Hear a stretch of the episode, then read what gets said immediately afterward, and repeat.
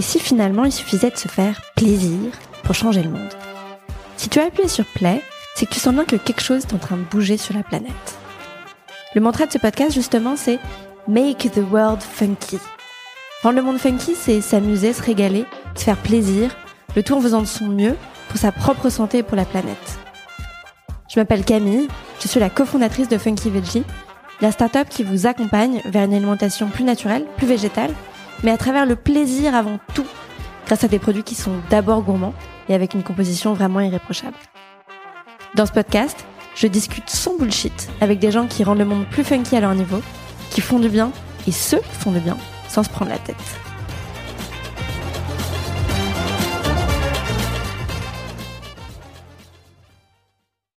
Dans cet épisode, on se concentre sur les femmes et on parle du rapport entre l'alimentation et non seulement notre santé, mais aussi nos humeurs, tout notre équilibre hormonal. Ce qui est très intéressant, ce que Valérie montre bien, c'est qu'il n'y a pas de fatalité à être, par exemple, un peu déprimé avant les règles. Euh, il n'y a pas de fatalité au syndrome prémenstruel. Il n'y a pas de fatalité à toutes ces petites choses qu'on peut accepter, mais qui finalement peuvent être réglées en partie par la nutrition. Bonjour Valérie. Bonjour Camille.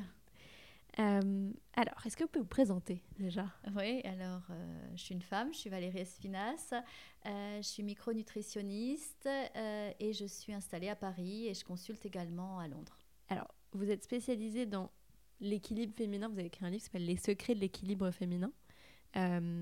vous suivez beaucoup de femmes et vous parlez souvent d'hormones. Est-ce que vous pouvez nous expliquer un peu ce que c'est l'équilibre féminin, l'équilibre hormonal? Oui, c'est important de le comprendre. Euh, à partir du moment où nous avons notre puberté, donc l'arrivée des règles, euh, jusqu'à notre mort, parce que ça ne s'arrête pas après, après la ménopause, eh bien, on est sous l'influence de nos hormones. Euh, l'équilibre hormonal qui fait qu'on a des cycles normalement réguliers tous les 28 jours, qui fait qu'on ovule au 14e jour, ben, tout ça c'est la grande théorie. Donc quand ça fonctionne parfaitement, eh ben, tout va bien. On n'a pas de syndrome prémenstruel, on n'a pas de problème d'humeur, on n'a pas de problème de fatigue chronique. Mais plein de paramètres peuvent faire notre euh, mode de vie, notre alimentation, notre génétique aussi, font qu'on peut avoir un équilibre hormonal euh, qui est malmené et qui fait qu'on va avoir euh, un moment l'ovulation qui va être douloureuse et on va peut-être déprimer à ce moment-là, un syndrome prémenstruel où on va prendre 2 kilos, on va avoir la peau qui va changer ou notre humeur qui va changer. Et c'est ça notre équilibre hormonal. Il faut, et ce que je, vraiment je souhaite, et c'est pour ça que j'ai écrit ce livre, c'est sous l'influence de patientes qui m'ont dit mais pourquoi vous n'écrivez pas euh, que on est toutes différentes, euh, on a tout un équilibre hormonal différent. Et c'est pas pour ça qu'on a une pathologie hormonale. Euh, tout ça est normal, mais on peut surtout tout améliorer très naturellement, tant par l'alimentation que par la micronutrition. D'accord, donc justement la micronutrition. Qu'est-ce que c'est la micronutrition? Alors la micronutrition, c'est pas manger peu, comme j'entends souvent quand on me répond. Euh, c'est euh, une spécialisation euh, médicale qui fait qu'on va supplémenter en oligo-éléments, en acides gras, en antioxydants à but thérapeutique. Donc on veut une efficacité dans la supplémentation. D'accord. Et aujourd'hui, vous avez principalement des femmes qui viennent vous voir? J'ai majoritairement des femmes. J'ai de plus en plus d'hommes, mais j'ai majoritairement des femmes, oui. Et est-ce que, donc j'imagine que la réponse est positive, mais entre hommes et femmes, on devrait manger différemment? Oui, véritablement. Et pour revenir à votre première question, euh, c'est lié à notre statut hormonal, à notre moment du cycle et au fait que nos hormones féminines nous malmènent beaucoup plus que les hormones de ces messieurs. D'accord. Et donc, dans l'alimentation, c'est vrai qu'on voit beaucoup de tendances, de, de, nouvelles études qui nous disent qu'il faut manger comme ci, comme ça. Finalement, ça, euh, c'est pas tellement valable dans la mesure où ça s'appliquerait à tout le monde, homme comme femme. Et vous, vous n'êtes pas trop là-dedans Non, je pense qu'il faut faire très attention aux effets de mode, ça euh, évidemment. C'est pas pour autant qu'il faut pas continuer de s'informer parce qu'en diététique et en nutrition, les choses évoluent énormément. On a beaucoup de connaissances nouvelles et je pense qu'il faut être dans l'air du temps pour autant. Hein, ça, il faut pas le. Mmh. Vous voyez, on parle de graisse euh, aujourd'hui, euh, on parle de sucre. Ça veut rien dire en fait. Quel sucre, quel type de sucre, quelle graisse, quel type de graisse. Donc ça, c'est important. Euh, mais pour autant, qui je suis, quel âge j'ai, je suis un homme, je suis une femme, j'ai une maladie, j'ai des traitements. L'alimentation, elle doit s'adapter au moment de la vie et à la personne. Est-ce qu'il y a des, justement des grandes modes qui sont arrivées où vous vous dites que c'est totalement à l'encontre de l'équilibre hormonal féminin? Euh, c'est une bonne question. je réponds, je réfléchis hein, pour, euh, pour répondre. Euh, il n'y en a pas vraiment qui sont à l'encontre de l'équilibre féminin, mais il y en a certaines qui peuvent être aberrantes, type le jeûne.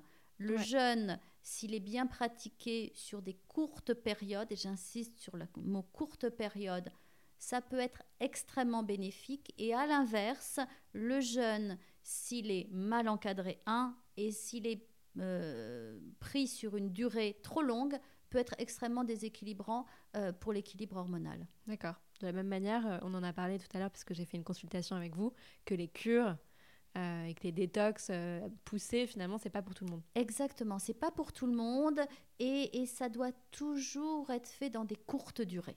Ok. Aujourd'hui, les femmes qui viennent vous voir, les principaux, et quoi les raisons, les premières que vous voyez pour venir vous voir? Alors, les raisons premières, elles sont vraiment euh, le poids et on va dire l'équilibre hormonal au sens large. Ça va du syndrome prémenstruel qui peut euh, vous malmener euh, la moitié de votre vie, puisque c'est 15 jours par mois pour certaines, jusqu'à la ménopause, avec des ménopauses qui sont très violentes et très mal vécues. Et là, la micronutrition a vraiment sa part et vraiment apporte beaucoup de bénéfices. Et de plus en plus, j'ai en première intention des problèmes cutanés. D'accord.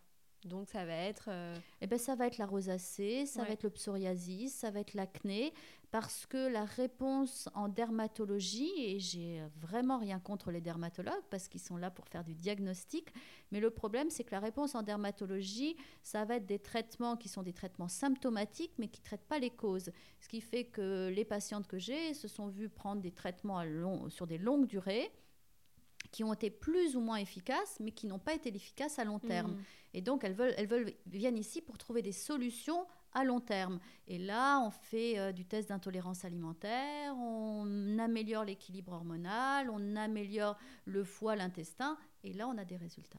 C'est vrai que je pense que beaucoup de gens vous connaissent aussi euh, par la personne qui a fait la, la, préface, il me semble, de votre livre, c'est Mathilde Lacombe, qui elle-même a une rosacée à la base euh, et qui l'a plus ou moins guérie par l'alimentation, c'est ça? Ah bah, Je peux le dire parce que Mathilde le dit. Mathilde, en fait, était une patiente au départ, qui, quand elle est venue me voir, euh, elle avait une rosacée qu'elle n'avait jamais réussi à traiter. Et en trois mois, elle n'a quasiment plus rien eu. C'est fou. Euh, et quand on parle d'équilibre féminin et d'équilibre hormonal, le premier réflexe qu'on a souvent, c'est de penser euh, au FADRE, donc syndrome prémenstruel dont vous parliez et à ces fringales qu'on a, aux envies de sucre, au fait de gonfler, euh, à ce qui se passe dans le corps, mais aussi de manière émotionnelle, où, euh, c'est un moment euh, voilà, où on est plus sensible parfois. Est-ce que ça, c'est normal? Est-ce qu'il y a des manières en fait, d'avoir un syndrome prémenstruel qui est plus faible? Voilà. Est-ce qu'on est, est, est qu'on peut être rassuré en ayant ce genre de symptômes ou est-ce qu'il il y, y, a des choses qu'on peut améliorer qui diminuent ce symptôme ah ben oui, euh, c'est d'ailleurs pour ça que j'ai écrit mon livre, parce que j'ai des patientes qui sont venues me voir et à qui j'ai amélioré tous ces syndromes euh, et qui ne pensaient pas qu'on pouvait améliorer les choses, qui pensaient qu'on était des femmes pour vivre cela. Mmh. Alors là, je revendique vraiment le fait qu'on est des femmes modernes aujourd'hui avec des connaissances autres et qu'on peut euh, éviter cela. Donc, que vous ayez les symptômes, ça, c'est pas gênant. C'est votre identité, c'est vous, c'est pas pathologique, mais ça fait votre identité, vous, avez, vous en avez hérité pour partie de manière génétique. Mais par contre, qu'on puisse faire des choses en changeant une alimentation et en apportant un peu de micronutrition qui va aider à ce que votre fonction hormonale soit plus stable, moins de chute hormonale au moment des règles, et vous aurez beaucoup moins de symptômes. Et je reviens sur ce que vous avez dit sur le côté émotionnel. Il y a beaucoup plus de femmes qui ne le sachent, qui sont des grandes émotives, anxieuses, légèrement déprimées, voire avec une tendance à la déprime, qui sont sous l'influence de leurs hormones. Juste de réguler euh, leur équilibre hormonal et la plupart de ces symptômes disparaissent. Ce à quoi elles n'avaient jamais imaginé parce que c'est dans la dimension émotionnelle et qu'on ne l'a pas mis en regard de hmm. notre équilibre hormonal. Et euh, donc là, on peut faire vraiment des choses euh, qui changent la vie des, femmes. C'est surtout ça qui m'intéresse. Et alors, si on parle concrètement, par exemple, des envies de sucre. Oui. Comment est-ce qu'on peut gérer ces envies de sucre? Alors, ces envies de sucre, il y a plusieurs choses. Est-ce que ces envies de sucre, elles viennent au moment du cycle, au moment de l'ovulation? Donc là, l'idée, ben, en micronutrition, on mettra de l'huile d'onagre, on mettra éventuellement un petit peu de gâtillier, et normalement, ça devrait s'atténuer. Après, est-ce que c'est purement émotionnel? Je suis une grande émotive. Quand j'ai un peu plus de stress, je vais réagir. C'est plus souvent vers 17 heures, j'ai plus d'impulsions. Et là, le magnésium, par exemple, qui est un oligo-élément extrêmement intéressant, peut juste suffire à calmer euh, ces envies de sucre. De manière générale, est-ce que selon les grandes phases du cycle, il y a des choses qu'il faut privilégier? En règle générale, ouais, il, y a deux, il y a deux grandes phases. C'est le premier jour des règles, le quatorzième jour au moment de l'ovulation théorique et, l'arrivée des règles. Euh, sur la deuxième période du cycle, et à partir du quatorzième jour, on a plutôt tendance à gonfler, à prendre du poids, à mm. se sentir le ventre ballonné. Et là, il faut vraiment faire attention à la consommation de sucre, que ça soit des fruits ou des biscuits ou autres sucres, à la manière dont on va s'hydrater, éviter les sodas, euh, boire régulièrement dans la journée, mais éviter les soupes et éviter les tisanes le soir pour ne pas favoriser la, rétention, et manger plutôt des protéines. Alors plutôt des protéines végétales, mais on peut aussi substituer par des protéines euh, végétales euh, comme le tofu ou autre. Et vous parliez du sucre. J'ai l'impression que le sucre, c'est vraiment devenu l'ennemi numéro un. alors que jusqu'à assez récemment, le gras était très diabolisé. C'est quoi, vous, votre vision du sucre versus du gras? Ah ben, pour moi, il n'y a pas photo. Euh, c'est bien sûr euh, le sucre qui l'emporte. Si ce n'est que euh, la sémantique, elle est compliquée dans ce domaine-là. C'est que le gras, si je vous parle du gras en vous disant de manger des amandes, des olives, de mettre des huiles végétales et de manger de l'avocat, là, je suis dans le vrai. Si je vous dis de manger du gras en mangeant de la charcuterie, du fromage à gogo, je pense pas que je sois dans le vrai. Mais néanmoins, si on doit vraiment faire un choix entre les deux, par rapport au poids, par rapport à l'intestin, c'est le sucre qui est délétère. D'accord.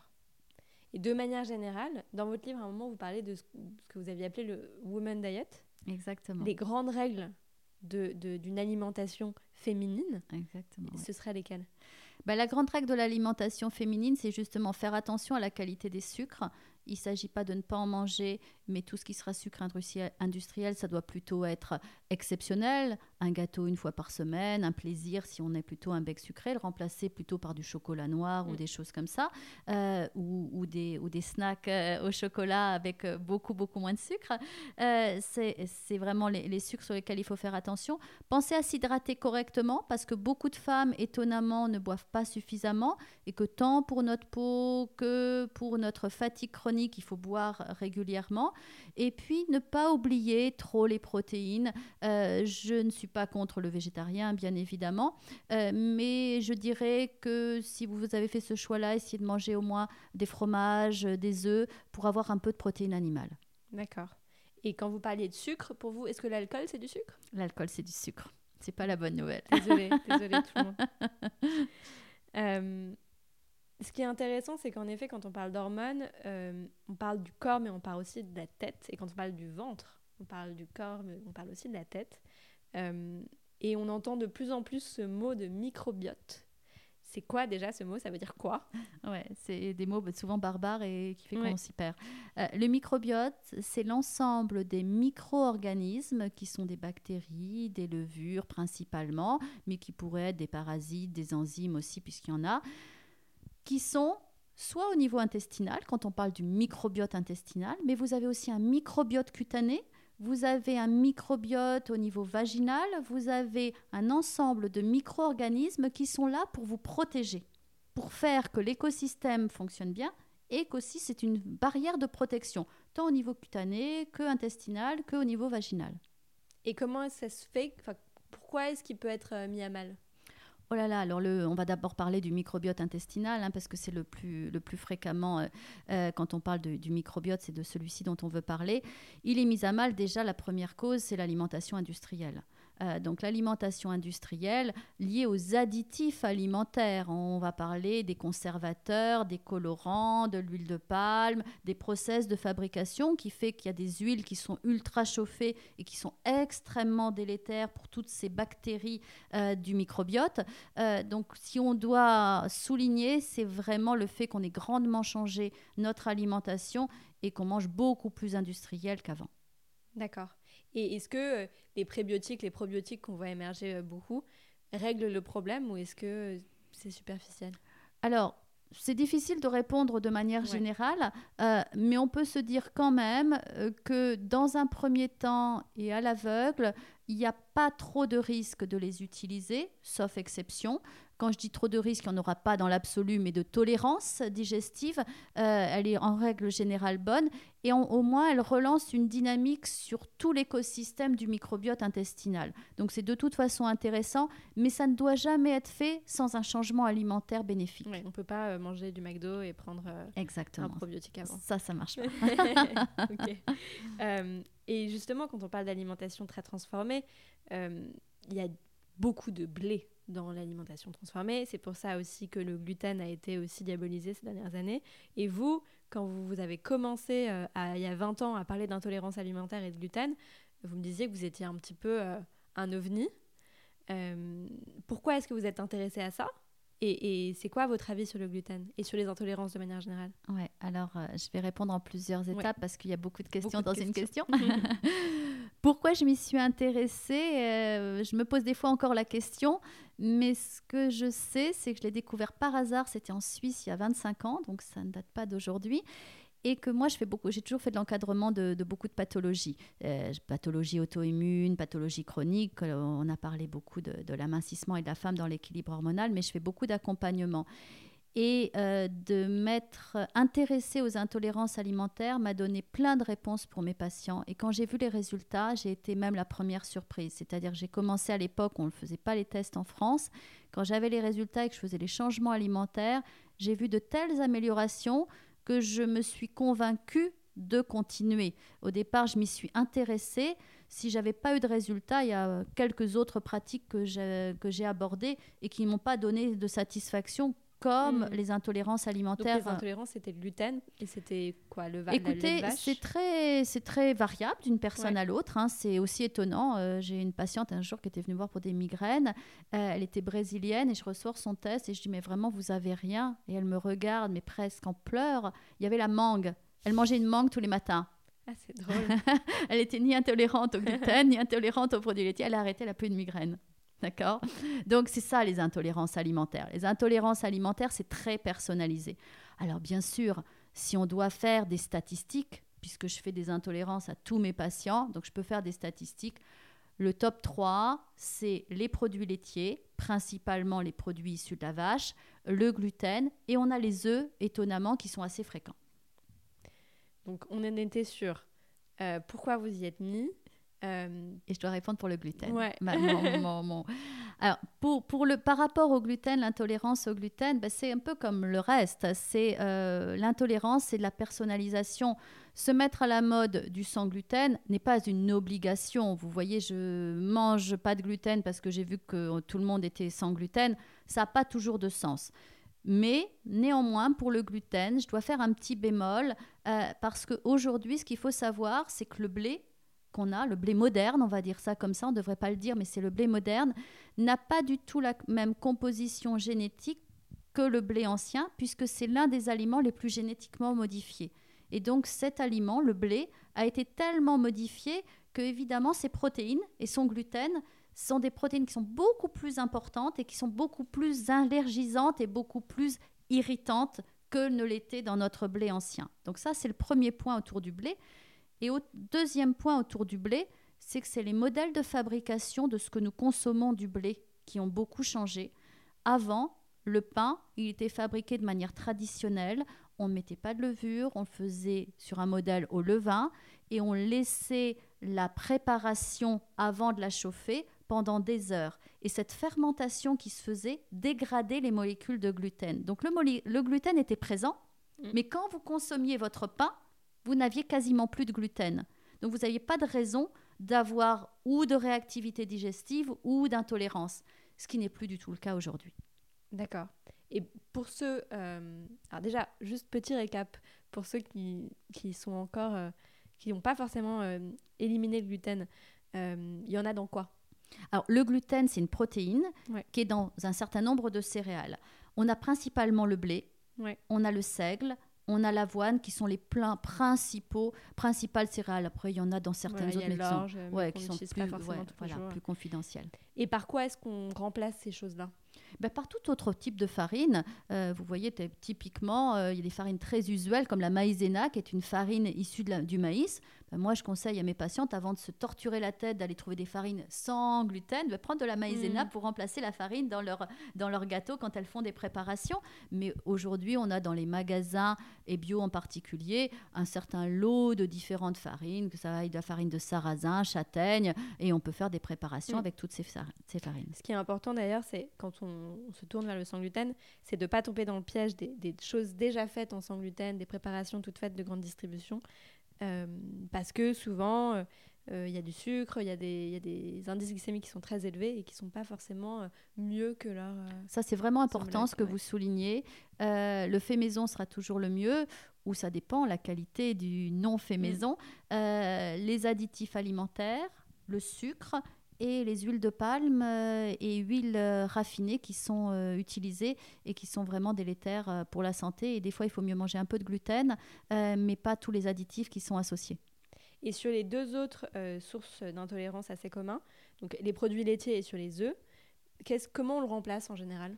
Bah, L'avantage aujourd'hui, c'est qu'on a plein de laits végétaux, on a plein de préparations type entremets à base de laits végétaux. On peut faire ses puddings avec des graines de chia et on utilise tous les laits végétaux que, que l'on pourra utiliser, qu'on préférera. Ça va du lait d'avoine, du lait de, euh, de chanvre, du lait de hum, soja. Voilà, c'était mm. celui-ci que je, je cherchais. Donc vous avez vraiment Allez en fonction de vos goûts. Pareil, il y a des yaourts de coco, il y a des yaourts de soja, il y a, d'autres types de yaourts qu'on peut faire aussi sous forme de pudding.